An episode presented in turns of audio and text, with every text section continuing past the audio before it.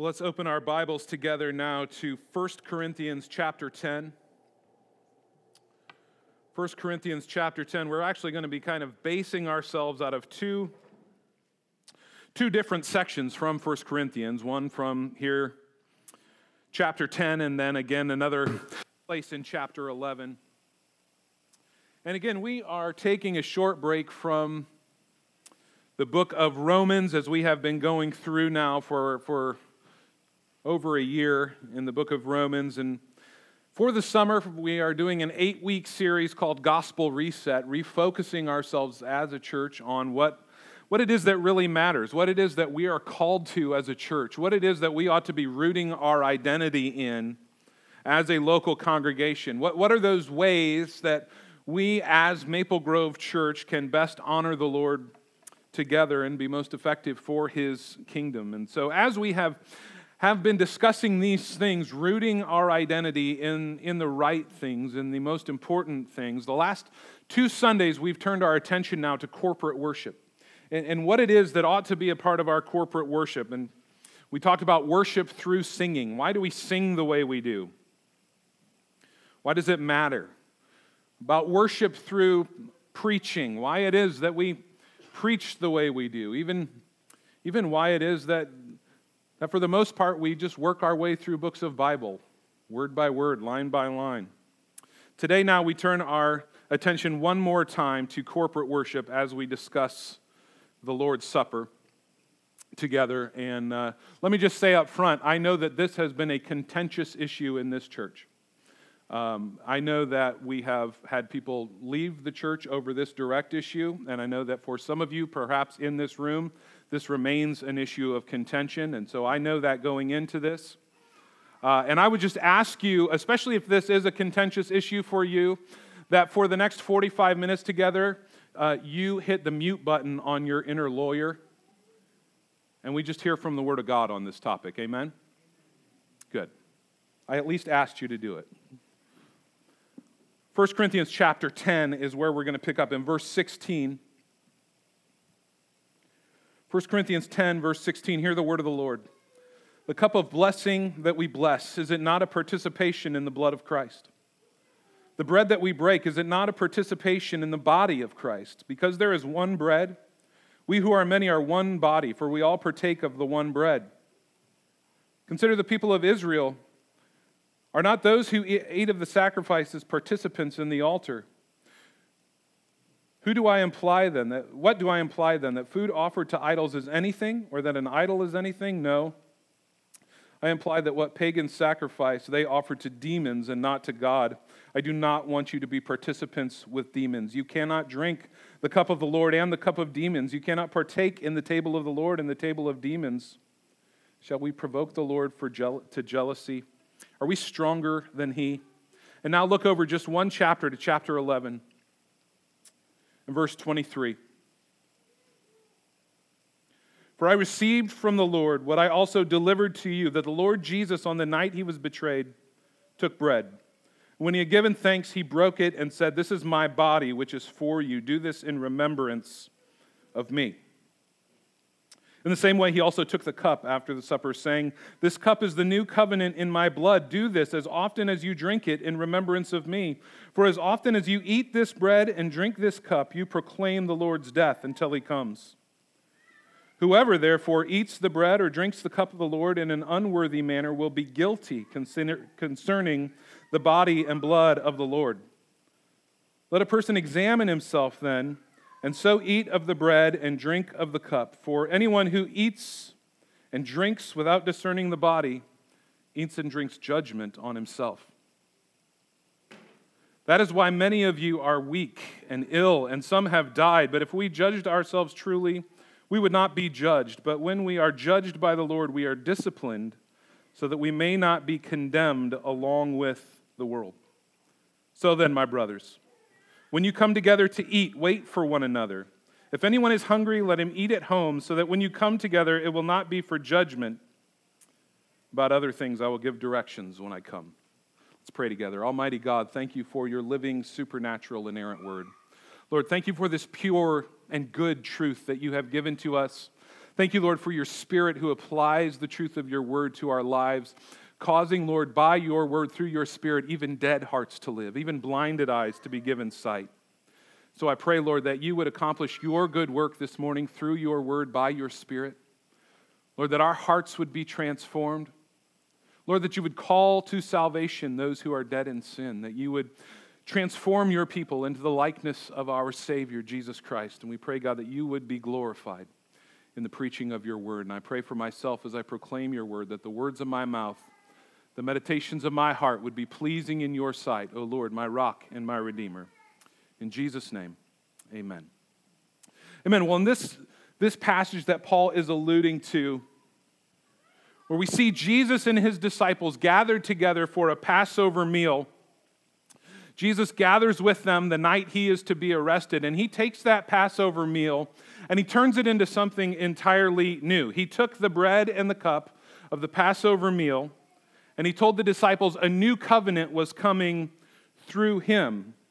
And so that the wine that they drank would now represent his blood that was about to be poured out for them. The, the bread that they broke would now represent his body that was about to be broken for them. And Jesus told them to continue to do this, to continue to eat the bread and to drink the wine. To do this, he said, in remembrance of me. And so this night, Jesus instituted what would become a regular celebration in the Christian church. In the, in the first century, Christians celebrated the Lord's Supper every time they gathered together on the Lord's Day. But why is that? Why did, why did Jesus institute that? Why, why did he command his followers to continue for all time to do this? Do we really need to have a little bread and a, and a little drink in order to remember him? Is that the only way we can remember him is, is by doing that? What is it about the Lord's Supper that is so essential that Jesus would command the church to observe it for all of history? Well, well, Paul's words here that we have just read together have a lot to tell us about that. And we don't have time to focus on everything that Paul says, but I want to highlight some of what he teaches here, what we see about the nature of the Lord's Supper, the essential nature of it from Paul's words. The first thing we see is that it's a blessing. It's a blessing. Look at verse 16 with me. The cup of, of chapter 10. The cup of blessing that we bless, is it not a participation in the blood of Christ? So the Lord's Supper is a blessing from God.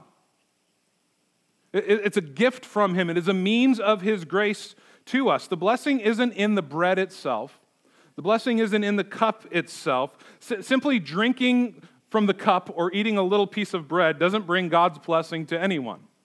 It's not the elements themselves. Rather, it's, it's the grace of God that comes through the gospel message that is presented by and with the elements when they are received by the Christian in faith.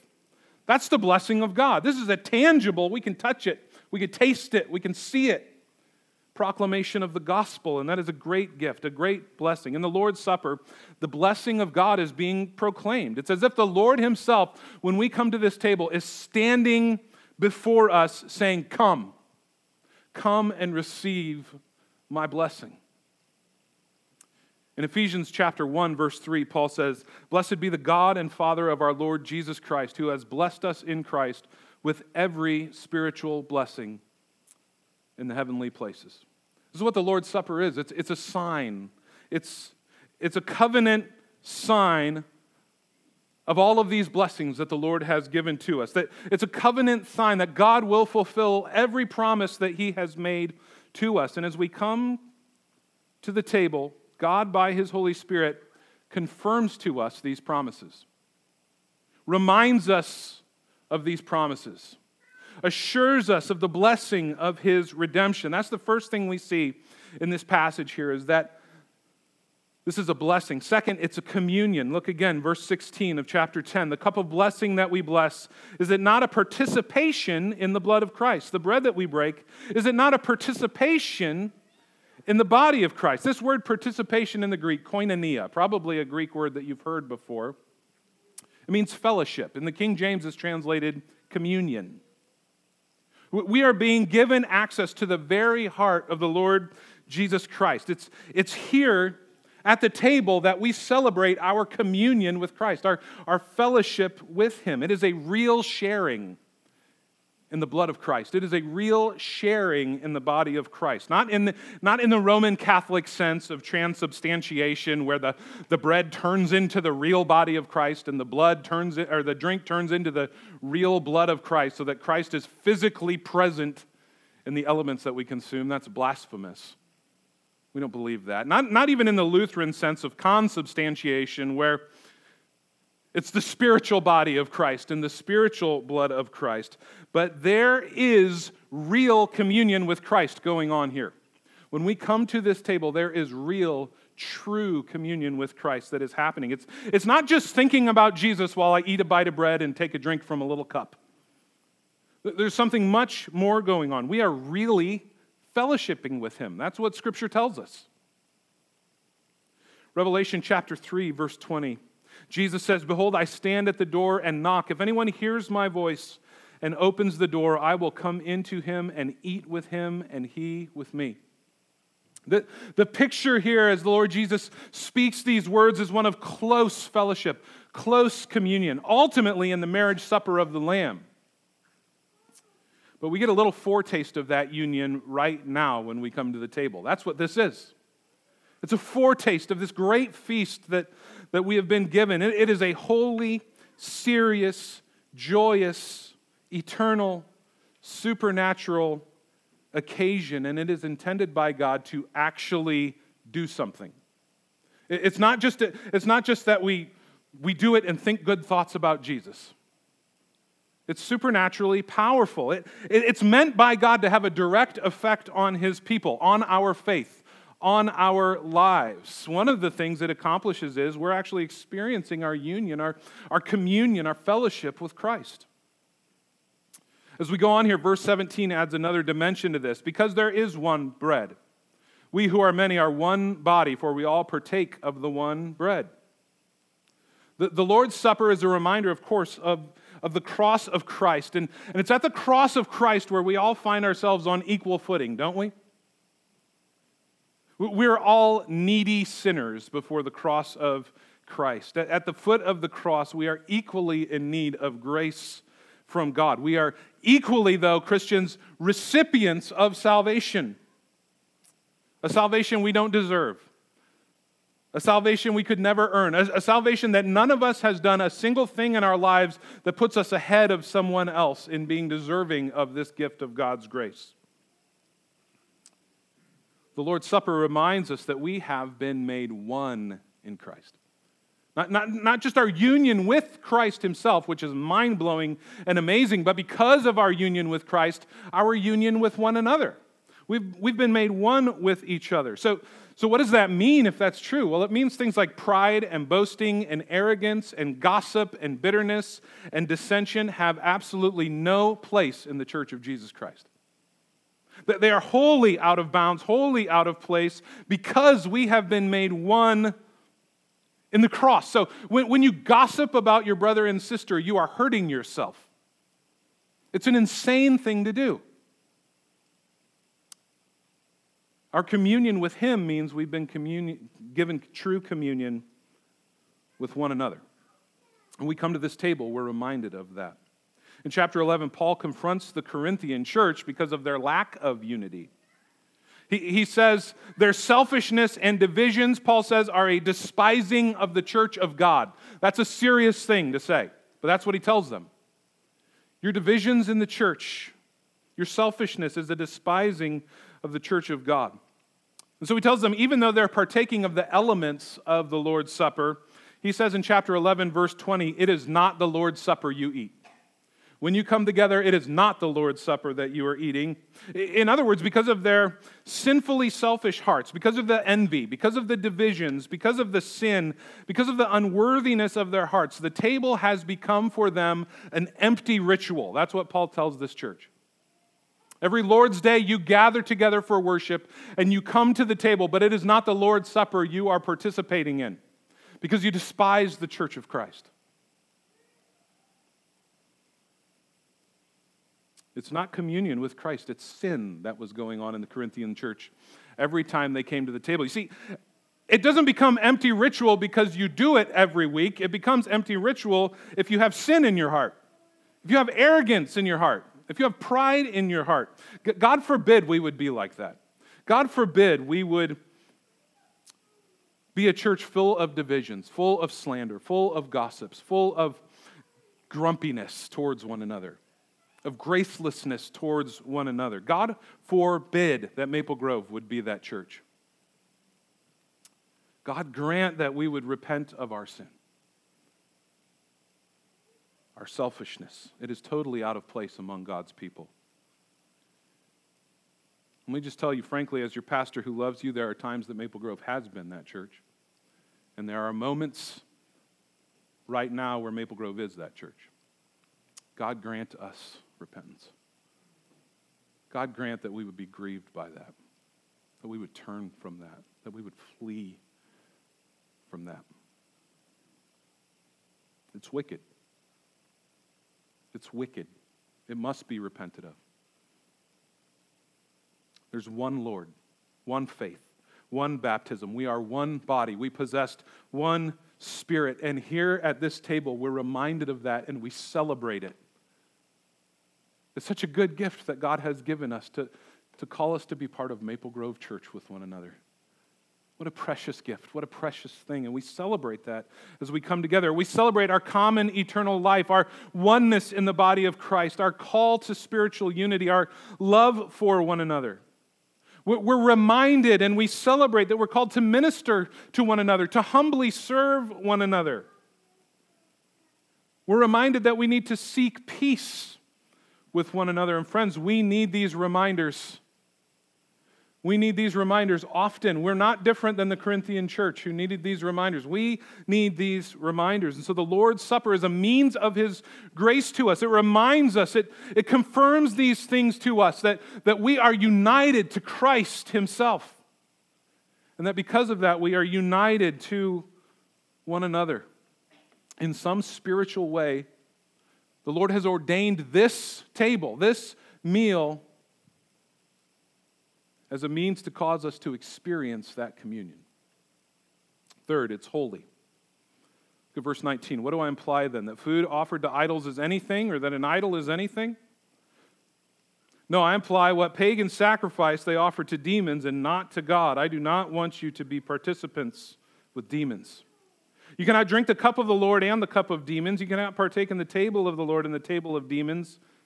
Shall we provoke the Lord to jealousy? Are we stronger than He? When we come to the Lord's table, our worship must be singular. You must consecrate yourself. There's no room here for mixed loyalties. Here at the table, we make a fresh commitment to the lordship of Jesus Christ in all things. We worship Christ and Christ alone. That's the statement we make when we come to this table week after week. That's what it means to consecrate ourselves, it's, it's to be set apart. That's, that's what we do when, when we marry a person. We consecrate ourselves, we set ourselves apart. You can't marry a person and still pursue other people.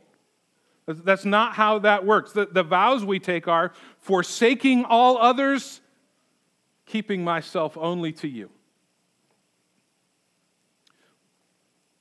This is what we're called to do with the Lord Jesus Christ. Marriage is just a picture of that. That's what Paul tells us. Marriage is just a picture of Christ and his church. And, and Jesus is the first one to take the vows. He says, This is the new covenant in my blood. Ephesians 5 tells us that he has promised to present us to himself as a pure, spotless bride, holy and without blemish, recipients of eternal life and endless joy and bliss. It's Jesus who, who takes the initiative and makes those first vows, and then we are asked to take the vows, to be joined with Christ, to keep ourselves only to Him. And, and it's here by faith we see Him committing Himself to us. That's, that's one of the proclamations of this table. It's the Lord Jesus committing Himself to us, reaffirming His promises to us. And, and here, by faith, we commit ourselves to him, we worship Christ alone, and at his table, at the, this holiest of places, we renew our covenant, remembering his promises and confessing our commitment to him alone as Lord. Fourth, then, it's a remembrance of Christ's work on the cross. Verse 23 of chapter 11. For I received from the Lord what I also delivered to you that the Lord Jesus, on the night when he was betrayed, took the bread. When he had given thanks, he broke it and said, This is my body, which is for you. Do this in remembrance of me. In the same way, he took the cup after supper, saying, This cup is the new covenant in my blood. Do this as often as you drink it in remembrance of me. Now, it's not just a matter of us remembering Jesus, it's not just a matter of us thinking about Jesus when we come to the table. The act of communion, all of it, the, the bread, the cup, our coming together, that is the remembrance of Christ. It's that action that is the remembrance of Christ. Galatians chapter 3, verse 1, Paul says, O foolish Galatians, who has bewitched you? It was before your eyes that Jesus Christ was publicly portrayed as crucified. Now, on one hand, Paul is talking about his preaching, that he, he preached Christ to them in such a way that it was, it was right before their eyes that Christ was portray, portrayed as crucified. But he's also speaking of the Lord's Supper, because in, in the Lord's Supper, the gospel of Christ is proclaimed. We are saying in communion to one another, look to Christ and live, brother. Look to Christ and live, sister. That's what we proclaim. We proclaim it to ourselves. So the Lord's Supper is really a gospel ordinance, it, preaches the gospel of what Christ has done, what he's accomplished in saving his people through his perfect sacrifice. And we remember his saving work on the cross, which includes not just his death for our sins, but his complete and total decisive victory, not just over our sin, but in granting us eternal life and also over Satan and hell and death. We proclaim that when we come to this table. Why else? Would, what a morose thing if that's not true to come to the table and eat the bread and drink the blood, which, or and drink the wine, which represent his body and blood. No, it's a, it's a pronouncement of victory. It's a pronouncement of triumph. This, this remembrance then produces certain fruit in us. Namely, what does it produce? It produces thankfulness in us. Doesn't it? I hope it does. It produces praise in us. It, it produces humility in us. We see God for who He is, and we see ourselves for who we are in light of that, and it causes us to worship Him. And it doesn't just cause us to worship Him, it's a means of worshiping Him. God doesn't just care that we worship Him, He cares how we worship Him. And one of the ways He wants us to worship Him is in this table right here. It produces worship, it's a means of worship. Fifth, then, it's to be a regular part of corporate worship. Verse 26, continuing on in chapter 11. For as often as you eat this bread and drink the cup, you proclaim the Lord's death until he comes. In verse 25, he said a similar thing. As often as you drink, do this in remembrance of me. Well, now Paul says here in verse 26, as often as you eat the bread and drink the cup. So, how often is often? That's, that's the argument. That, that is the point of contention. The answer of how often often is, is often. That's how often often ought to be. Really, though, think about all the benefits we've been talking about so far.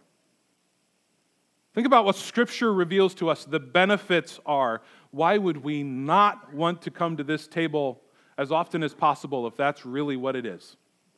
If that's really what's going on here, why would we why would we not? Well, I'll tell you why we wouldn't. Tradition. That's the answer. There's only one answer. It's tradition and human reason. Friend, I'm sorry if this is a point of contention for you, but that's the truth. Tradition and human reason because we didn't read anything in the Bible that would lead us to that conclusion.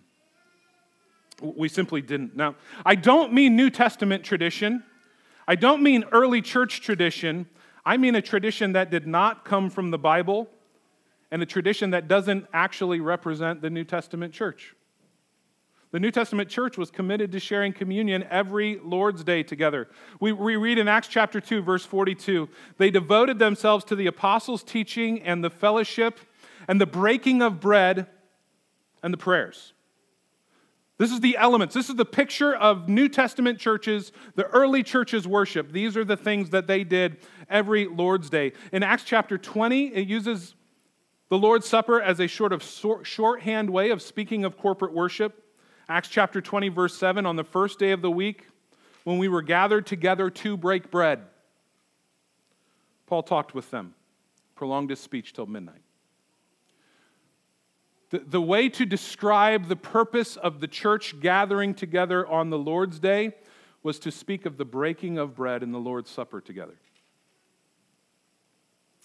So it's not just that it was normal for them to have the Lord's Supper together, it was the defining practice of the corporate worship of the early New Testament church. The defining practice. It was the reason they gathered together on the Lord's Day. I was talking to someone recently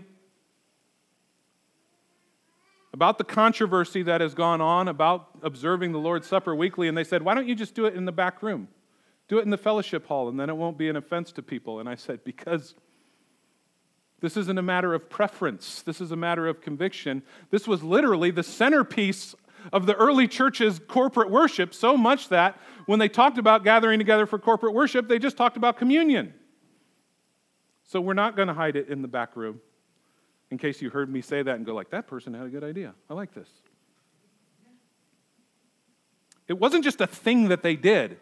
It was the thing that they did when the church gathered together we can see also in the language just of the passage we're looking at this morning, the language here in 1 Corinthians presumes that the Lord's Supper is occurring every time the church gathers on the Lord's Day. He says on chapter 11 in chapter 11 verse 20, "When you come together, it is not the Lord's Supper that you eat."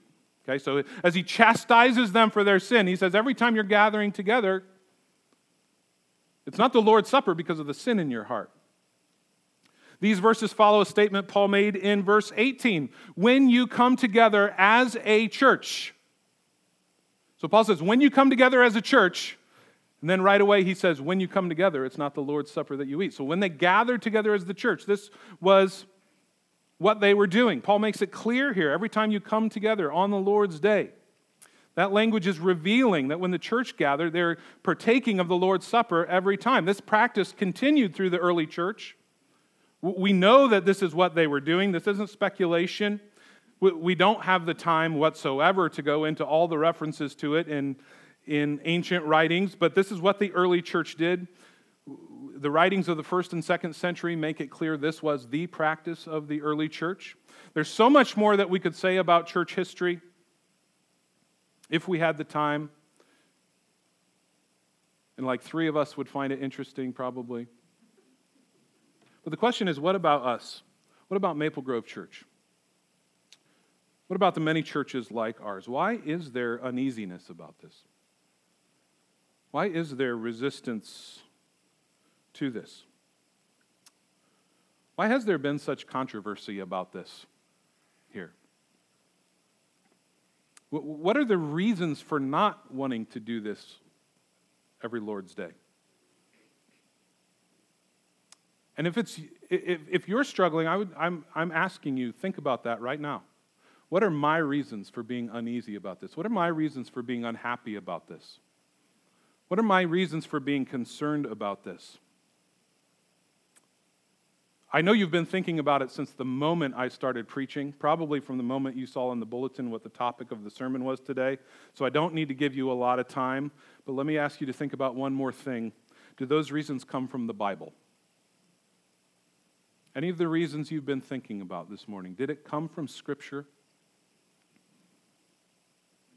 If not, then it came from tradition and human reason. I don't have to be a mind reader to know what the concerns are. Taking communion every week will rob it of its significance. If we do it every week, it's not going to be special anymore. We are running the risk of this becoming a superficial ritual. And I want to say that these are good questions and they are reasonable questions. I know some of you still have those concerns, those exact concerns. But as good as these questions are, they do not come from the Bible. The Bible did not make you ask that question. That is not what led you to have that concern. They come from a tradition of having always done things a certain way and having never experienced or been exposed to something else. They're a product of our human understanding. Now, of course, it's possible for communion to become an empty ritual, but that happens no matter how often you observe it.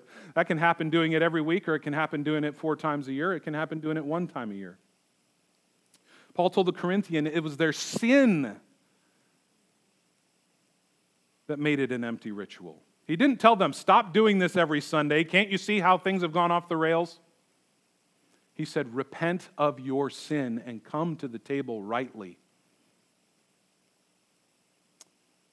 The truth is, if you consider the essential biblical components of worship, there's only one of them we're concerned about doing every Lord's Day together. In the four and a half, closing in on five years I've been here, I have never heard of someone quitting the church because Jason insists on preaching every Sunday. Week after week after week, he just gets up and preaching, and it's not special anymore. Now, I, that part maybe. Oh, at Maple Grove, you know what they do? They sing every week. They pray together every week. No, none of us are concerned about that. We would be concerned, wouldn't we, rightly, if we didn't do that? No, there, there, there's one, just one component of biblical worship that we've said, now this one is different than all the other ones. This one we treat differently than all the other ones. We're not concerned with these other things that they'll lose significance. In fact, we say, Come sit under the preaching of God's word week after week after week and see the compounding effect that this means of grace will have on your life. Don't we? Husbands, imagine if we tried that with our wives. I'll kiss you four times a year, honey, on special occasions. Anything more than that, I think I'll lose interest. It won't go well. That's what I'm saying to you. Don't actually try it.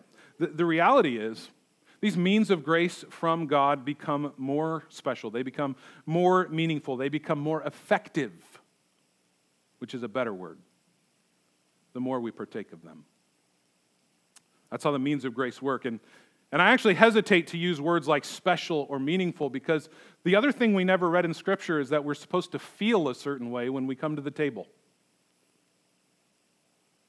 We worry that it's not going to feel special anymore, and I don't remember ever reading anything in Scripture that told me it was supposed to feel special in the first place. It is special, it's a gift of God, it's a blessing and it becomes more effective, just like all the other means of grace, the more we participate in it, the more we partake of it. And so, friends, ultimately, this is a gift of God to us to bless us. It's not a matter for controversy, it's a gift, it's a good thing. Considering the benefits that we've already discussed, why would we not want more of this blessing in our lives? What possible reason could we have for not wanting it? Consider just a couple more benefits in 1 Corinthians chapter 11. It's a proclamation of the gospel, verse 26 again. As often as you eat this bread and drink this cup, you proclaim the Lord's death until he comes. The act of communion itself is a proclamation. As we come to the table, we are proclaiming the Lord Jesus Christ, Him crucified and resurrected to one another. The, Lord's Supper is a, is a picture of our taking the gospel into ourselves. Our, our coming to the table together is, is proclaiming to one another this glorious truth. It's an incredibly dramatic event with, with vivid, powerful imagery. What does it do to us if we understand this? One thing it does is create unbreakable bonds of unity between us. We're encouraged that we're not alone as we proclaim the gospel to one another. It's one of the reasons for corporate worship that we sing to one another, encouraging one another in psalms and hymns and spiritual songs. It's, it's these elements of worship where we're reminded I am not alone out here in this world. God's placed the lonely in families. And He has placed me in a family. It gives us assurance of our faith. We are in Christ. Christ is in us. He died for us. And if God is for us, who can be against us? It is a proclamation of the gospel, a, a tangible, touchable, tastable, visible proclamation of the gospel. Seven, it's, it's an anticipation. Verse 26, one more time. For as often as you eat this bread and drink this cup, you proclaim the Lord's death until he comes. Until he comes. This is a foretaste. It's an appetizer, it's an hors d'oeuvre of the great feast that is to come, the marriage supper of the Lamb. It's, it's, it's a reminder that although we truly know God, we, we know God because He has given us His Spirit, He has given us His Word. How glorious is that? That God has given us His very own Word and, and that His Spirit, the third person of the triune Godhead, dwells in us. That is glorious. But this table reminds us that although we do truly, really know Him, we only know in part. There is much, much more coming. There is much greater glory coming. Our knowing Him right now, although it is true knowing, it is real knowing, our knowing Him right now is just little bits of bread and little sips of juice.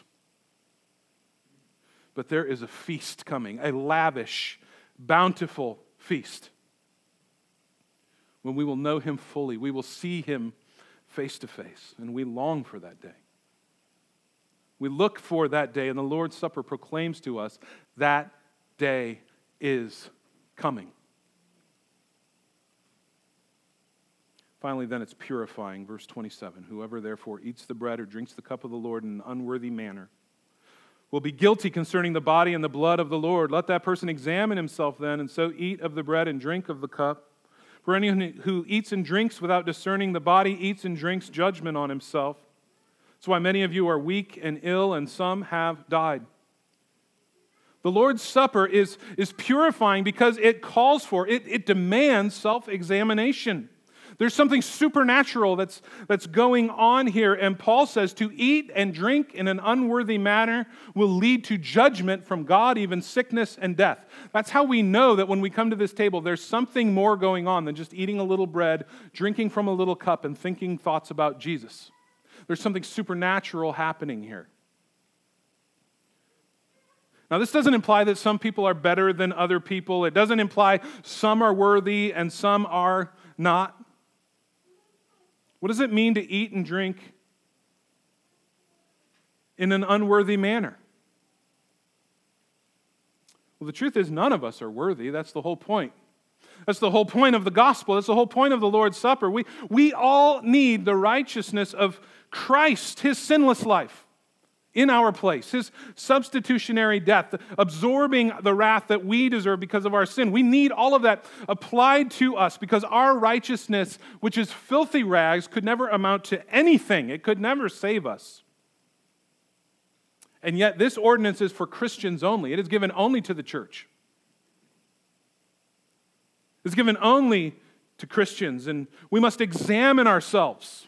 Am I ready to receive the Lord's Supper? What, what does Paul mean when he says to, to eat and drink in an unworthy manner? He means to do so impenitently, w- without repentance.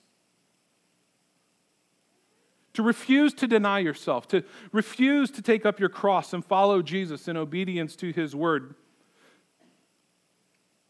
and to participate in the Lord's Supper in a condition like that is a form of gross hypocrisy and it actually hardens your heart. That's what Paul was telling the Corinthians. Instead of being a means of grace to soften our hearts and grow our faith, cause us to live in, in greater obedience to the Lordship of Christ, becomes a means of judgment, and our faith shrivels, and our heart hardens. This table is for repenting sinners. On the other hand, people have used this, this very verse in very unhelpful ways, and, and communion is treated as some sort of overly introspective act. We, we focus on our sin more than we focus on Jesus.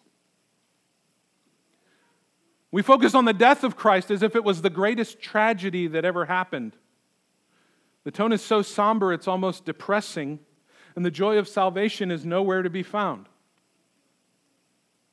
But all the while, there stands this table. The, the gospel has been proclaimed in the preaching of the word. The, the good news of Jesus Christ living, dying, raising for sinners. The good news of salvation offered as a free gift of God's grace for all who will come.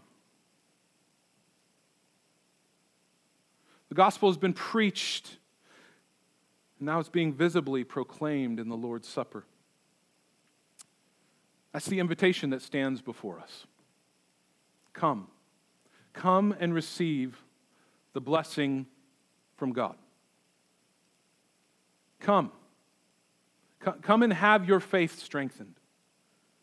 Come and be reminded of your union with Christ. Come knowing that Christ Jesus died for sinners and that if you will come in repentance and faith, he will have you. He will not throw you away. That you can call on the name of the Lord and be saved. That you can turn from your sin. And God will look on, on the righteousness of his Son instead of your unrighteousness. Come and confess Him again as Lord. Consecrate your life to worship Christ alone. Come knowing that the eternal promises of God will stand. All of the glories that we experience in this life are just a foretaste of the glory to come when we will see Him face to face. These are the things the supper proclaims to us. Robert Bruce, the 16th century Scottish preacher, said, We don't get a better Christ in the Lord's table than we do in the preaching of the word, but we may get the same Christ better. In, in other words, when you have the same Christ preached in the Word and then the same Christ preached in the Lord's table, where you can see and you can touch and you can feel these gospel truths that have been proclaimed in the preaching of the Word, it causes us to have a firmer grasp on His grace. It, it, causes us to have a fuller experience of His love, a, a surer assurance of salvation, a deeper devotion to one another, a greater love for, a higher worship of our saving God. This is a gift to us. It is a kind gift from God. It ought to lead us to humility and thankfulness and worship. And it itself is a means of worshiping God that He is pleased with. How kind God has been to us to give us His church and to give us this gift, this reminder, this proclamation. Let's pray together. Almighty God, thank you for your word. Thank you for this gift that you have given us of salvation. Thank you for the gift of corporate worship where we gather together with the saints of God, our brothers and sisters, to worship you, the Almighty God, our Father. Thank you, Lord, for your word. Thank you for the preaching of your word.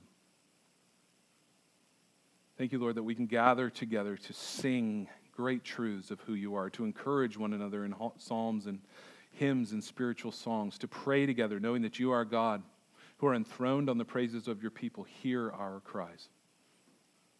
Thank you, Lord, for the fellowship you have given us with one another, gifts to one another, brothers and sisters. Thank you for the gifts that you have given each member of this church. Lord, you have given to us precisely what we need. We rejoice in every person, Lord, that you have, have sent to us as a gift of kindness to this church. And we rejoice, Lord, in this table, in this reminder, in this worship this means of your grace to us. I pray, God, that you would, by means of, of all of these gifts that you have given to us, grow our faithfulness, grow our faith, cause us to be faithful and fruitful for your kingdom in this earth, we pray. In Jesus' name, amen.